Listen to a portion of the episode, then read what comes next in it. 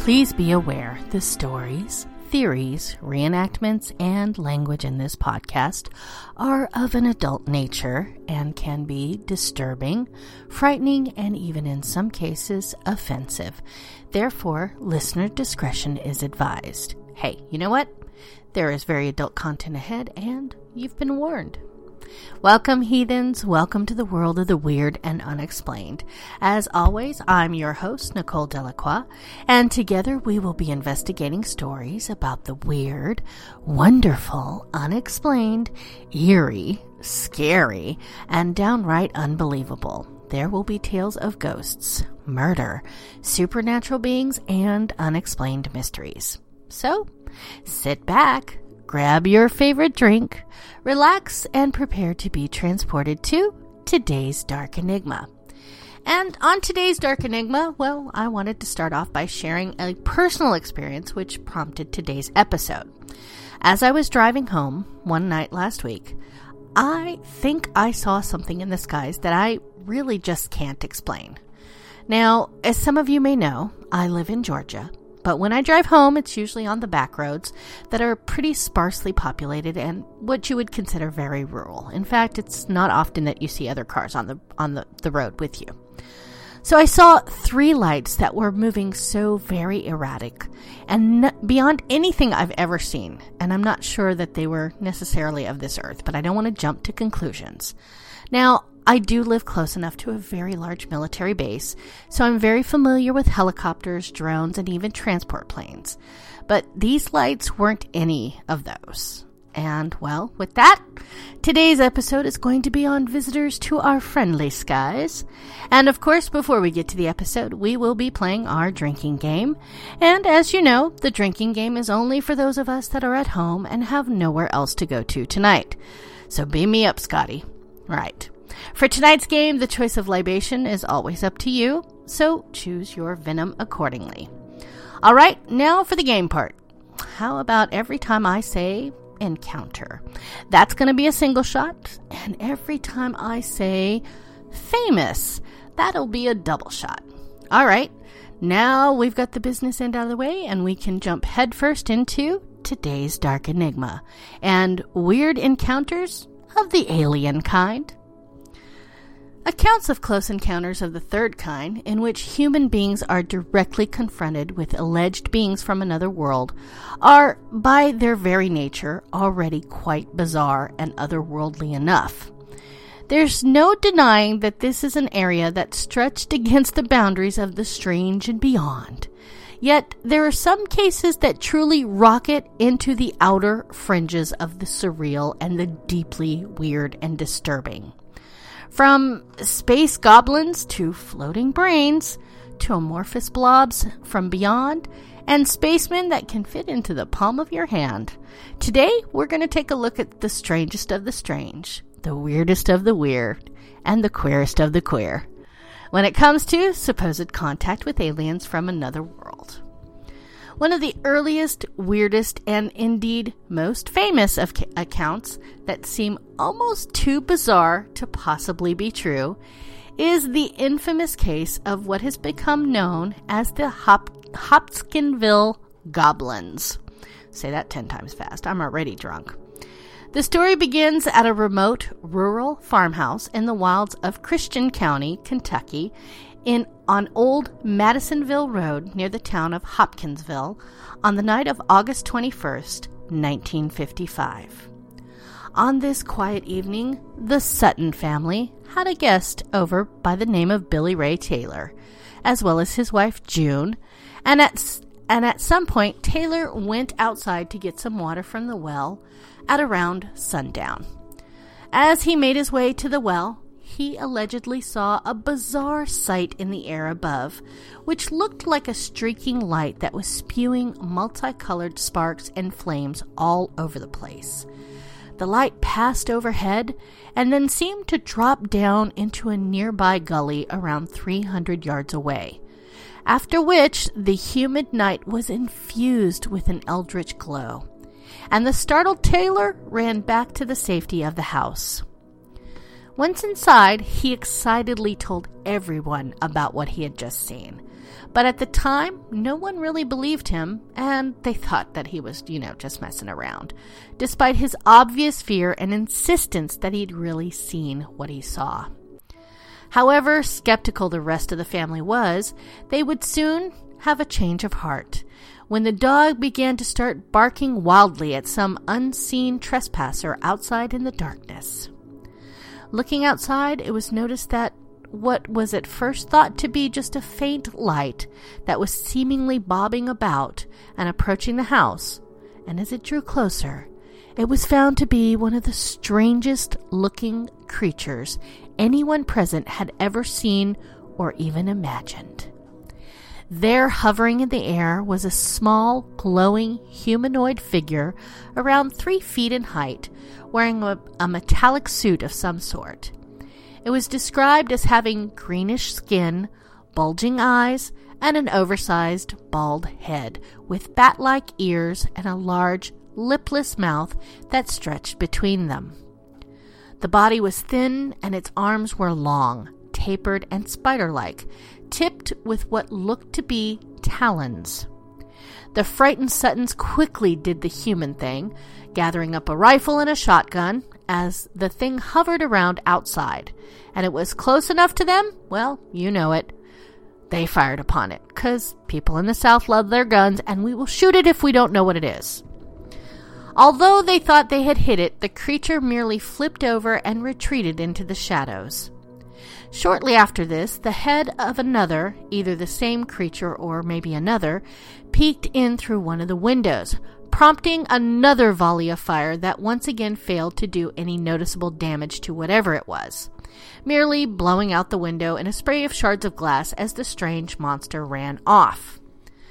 Curious as to whether they had hurt the thing or not, Taylor and the Sutton father, John Charlie Sutton, warily crept outside, guns at the ready, and took a furtive glance around. At first, there was nothing. But then Taylor let out a scream as a clawed hand purportedly reached down from the eave of the back door and grabbed at his head, managing to gain a fistful of hair as Sutton dragged his friend back inside and slammed the door. The oldest Sutton son, 24 year old Lucky Sutton, then opened the door to take a pot shot at the roof with his shotgun, after which the, cr- the creature floated down to the ground, apparently unhurt, and scampered off. As bizarre and terrifying as this all was, there soon appeared other entities similar in appearance to the original one that they had seen out in the night, and it became apparent that they were under siege by a whole group of the creatures, an estimated 10 to 15 of them. For the next three hours, the sounds of the rural Kentucky night were punctuated by the staccato blare of gunfire as the mysterious floating monsters made passes at the house, as the family cowered within and took shots at them, because again, in the South, we shoot things that we don't understand. For the most part, the bullets whizzing out into the murk either failed to hit their mark or were ineffectual, with the few that did hit occasionally letting out metallic pings like a coin hitting a metal bucket, as if the creatures were made of steel. All of this happened against the backdrop of a faint green haze glowing from somewhere in the distance, perhaps the location where the spaceship had gone down in the gully. Since the home had no phone service, the family were at the mercy of the monsters lurking outside, unable to call anyone for help and slowly running out of ammunition. At some point, the activity died down, and the creature's relentless, seemingly aggressive, yet ultimately inscrutable passes at the house finally ceased. Seeing this as a chance to get out of there, the family and their guests piled into their cars and sped away towards town, where they promptly informed rather bemused police of what had happened to them.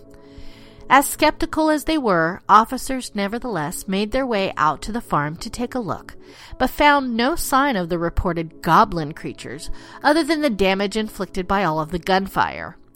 In some accounts, Air Force personnel also came to the farm to investigate the strange occurrence, although it's unclear if they found anything of note. The police left without incident and the family returned to their home.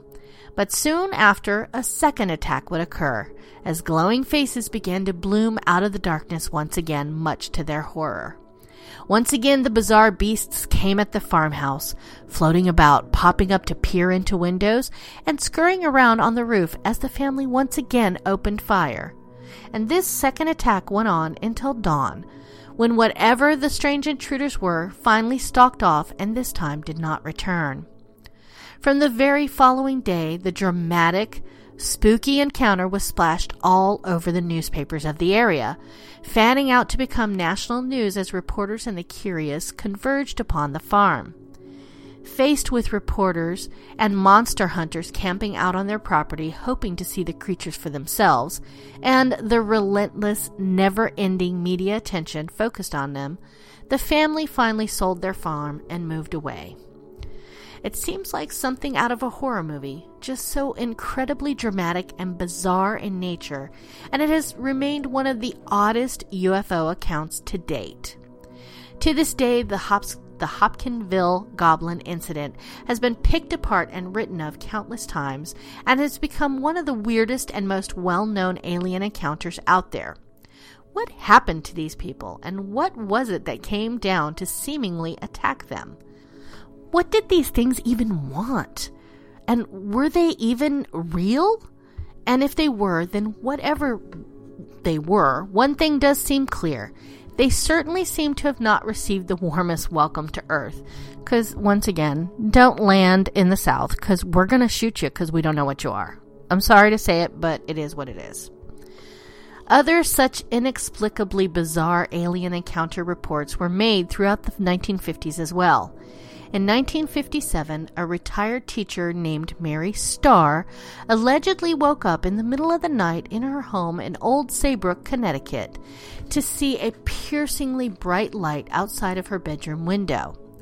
The object was described as floating over her yard and seemed to be a large craft of some type with rectangular windows on its sides.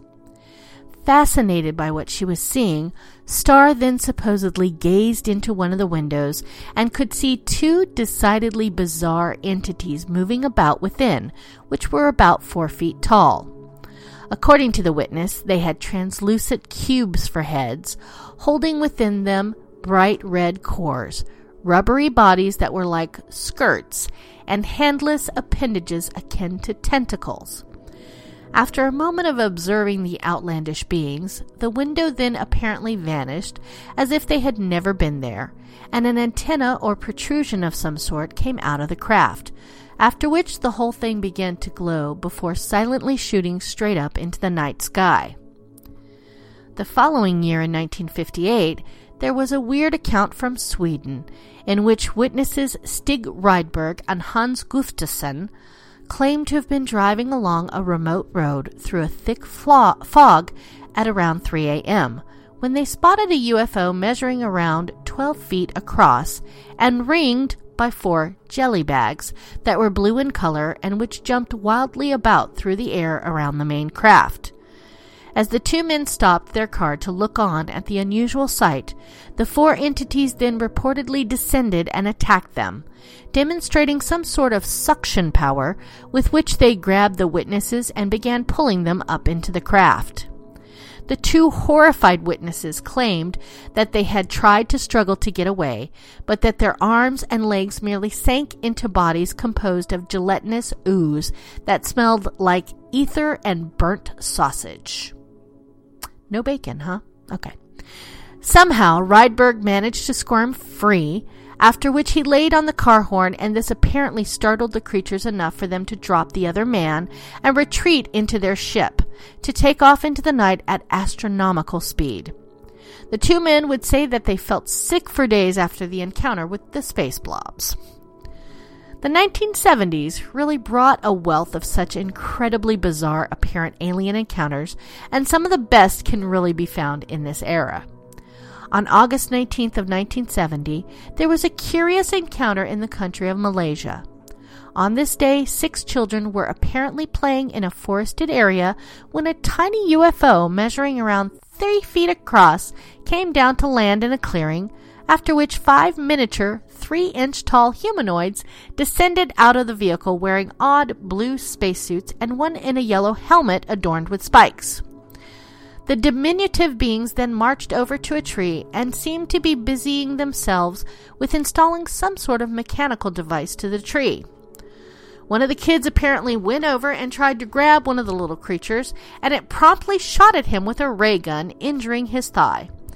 Interestingly, there have been many other such sightings of many UFOs and humanoid beings in Malaysia as well, with the witnesses typically being children. I don't know about you, but it's starting to sound like leprechauns to me. The following year, on August 17, 1971, there was a perhaps even stranger alien encounter from Palos Verdes, California. Witnesses John Hodges and Pete Rodriguez were allegedly headed to their car at 2 a.m. when they saw off through the trees a faint, mysterious glow emanating from beyond. They got into their car, switched on the headlights, and, susp- and there, suspended in the beams of light from their vehicle, were what, what they described as two large bluish entities that looked just like disembodied human brains. Hovering right in the middle of the road and surrounded by clouds of vapor that seemed to cling to them. The larger one of the brains was described as having a prominent red eye set within it, and this is the one that began to move towards the vehicle for purposes unknown. The two terrified men understandably got out of there as fast as they possibly could, and it was later noticed that they had two hours of missing time. Because, you know, when brains come to Earth, they planned a party. Sorry. In 1976, Hodges would undergo hypnotic regression after years of being plagued by nightmares and wondering what had happened to them out on that lonely road. Under hypnosis, Hodges revealed that he had dropped Rodriguez off at home and arrived at his own home to find the larger brain waiting for him there, which had then telepathically spoken to him. He claimed that he had been taken into the brain ship to some sort of control room, where it was revealed that they were merely telepathic tools being used by other aliens, this time more akin to the typical gray aliens, typically described in more mainstream reports, although in this case they stood over seven feet tall. These master aliens then apparently showed Hodges various images of nuclear war and destruction as they explained that the human race has grown too powerful for its own good. He was also shown another planet that had been completely destroyed by another race that had met the same fate, and was admonished that humankind would be the instruments of their own fate, telling him, Take the time to understand yourselves. The time draws near when you shall need to. Hodges then says that he felt a potent buzzing sensation in the back of his head and found himself back in his own vehicle. In the years after, he became convinced that these aliens had implanted him with what he called a translator cell, and that he received frequent telepathic communications from from them through this device, in which they made dire predictions such as an apocalyptic war in the Middle East and the future widespread use of nuclear weapons. Whether you think this story and its space brains has any truth to it or, at all or not, you have to admit it's a pretty damn strange tale all the same, but lots of fun. Because floating brains, right? Also, quite unusual is the encounter reported by Charles Hickson and Calvin Parker, who, on October 11, 1973, were fishing on the Pascagoula River in Mississippi. As they cast their lines out, they suddenly began to hear a series of strange, hissing, whirring noises coming from behind them. When they turned around to look, they apparently came face to face with an egg shaped spacecraft hovering over the river not far away, and a door then opened to regurgitate forth baffling creatures that really defy any classification. There, standing in the doorway of the craft, were three six foot tall beings with gray, leathery, wrinkled skin and thin, carrot like protrusions jutting out of their heads. The hands and feet were said to be fused into pincers, and the eyes and mouths were just slits. Just as they were reeling from the shock of seeing such a thing, the men realized that they had been somehow paralyzed by, a, by an unseen force, which kept them glued to where they were. Stuck as they were, the two witnesses made easy pickings for the bizarre aliens, who plucked them up and dragged them aboard their unearthly vessel. Hickson would later claim that he was brought aboard the ship and brought to a room with a blinding light, in which he was subjected to an examination by an oval shaped robotic probe of some sort. After around 20 minutes, the two were deposited back onto the bank of the river, and the mysterious craft floated off. Hickson then claimed that he had found Parker on the riverbank as well, in a rather disheveled state, crying and praying to God. The two went back to their car and sat there in shock for an undetermined amount of time before heading home. They would later contact the Keesler Air Force Base and the local sheriff with their bizarre tale, which went about as well as, well, you could expect. No one really took the eyebrow raising story very seriously, but the whole case inevitably became splashed about local newspapers soon after. Hickson, in particular, went on to entertain questions on the matter and even helped publish a book about the whole incident called UFO Contact at Pascagoula.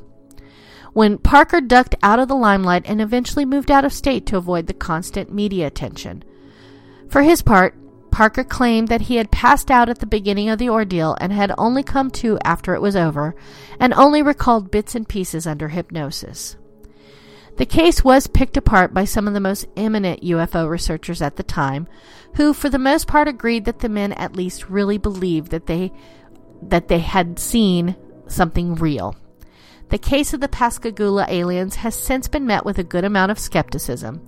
It has been called everything from a shared hallucination to a flat out lie, which has only been made more complicated by the fact that Hickson's account only seemed to get more and more bizarre and complex as time went on. It has even been suggested that they had a shared imaginary experience, that they were drinking, which, duh, or even that they were just tripping on LSD at the time. But no one really knows what happened except the two witnesses themselves. Moving on, and into 1977, there's a weird account of 19 year old Lee Parrish who on January 27th of 1977 claimed that he spied a rectangular UFO hovering in the sky before he was whisked into the air by a beam of light while driving home. He then found himself upon some sort of spacecraft where he was presented to three very bizarre beings. One of the entities was described as being like a black tombstone, 20 feet high, with a robotic arm extending from its front. Another of the things was smaller and looked like a red prism of some sort, while yet another was six feet tall and described as being a motionless white prism with two robotic arms and a wedge like head, which produced strange noises like teeth being brushed. At the time, Lee had a strong feeling that the white one was the leader, although he didn't know why he had this impression. During the encounter, the red one was seen as the most anxious, seemingly afraid of their human guest, and hiding behind the others. Although it did at one point extend a robotic looking arm to try and touch him, which produced a vague, unsettling sensation of coldness and pain. Eventually, the three beings lined up and seemed to merge together, after which Lee felt a warmth permeate his body and soon found himself back in his vehicle, along with 38 minutes of missing time. It's all really rather odd, to say the very least. And I'm just going to say, all of these experiences, and yet nobody pissed their pants. What's up with that? Because I probably would piss my pants. I'm sorry to say it. Moving on to 1977, we come to Paciência, or Paciencia, Brazil, where 33 year old bus driver Anton- Antonia La Rubia was allegedly walking to work when he spied a rather strange object shaped like an, an enormous wide hat sitting in a field. Soon after, he noticed the mysterious craft. It lashed out with a thin, bright beam of light, which caught La Rubia and whisked him away to a pure, a room of pure white.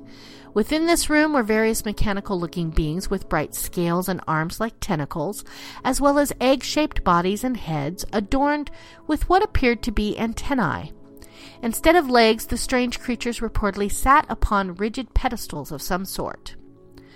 After this initial meeting, the frightened La Rubia claims that he shouted at the creatures, which seemed to have the effect of making them cower in fear.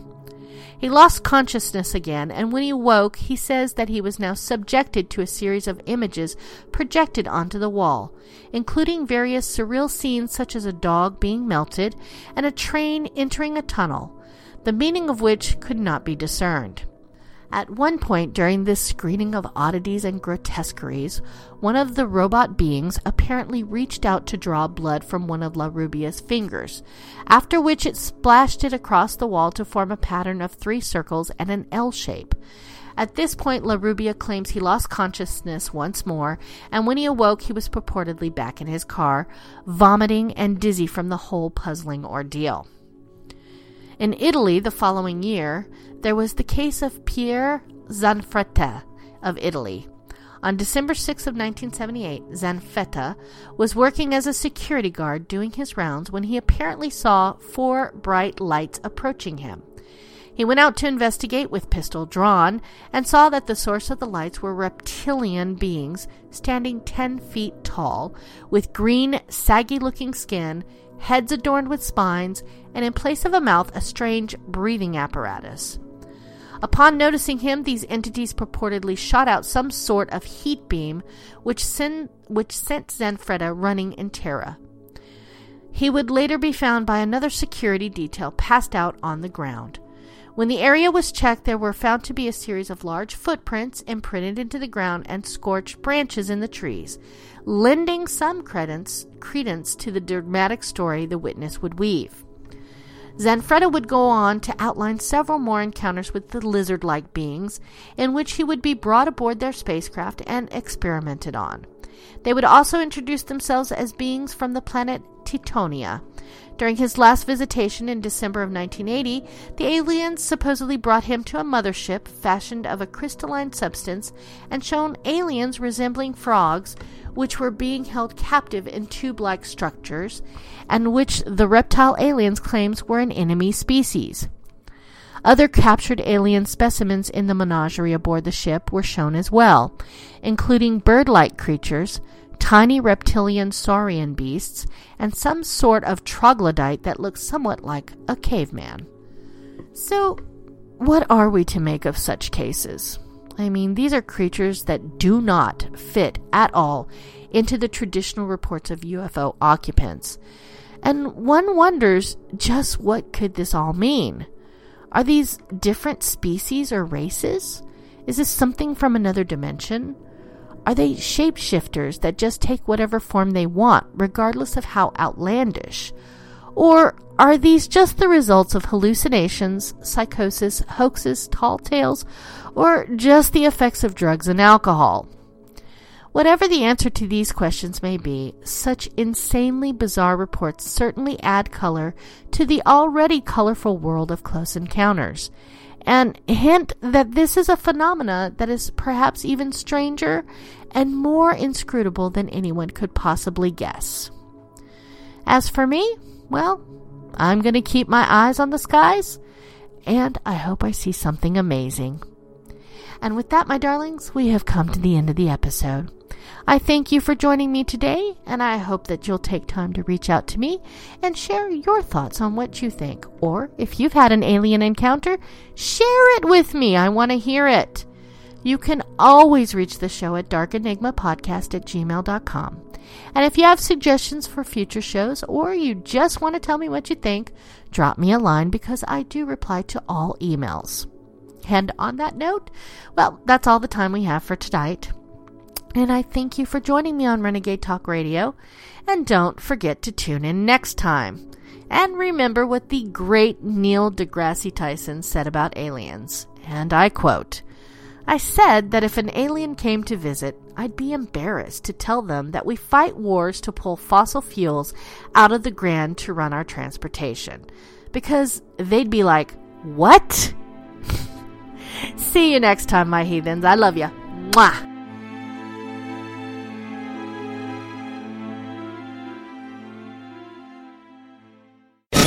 We don't sugarcoat shit. This is Renegade Talk Radio. Renegade Talk Radio.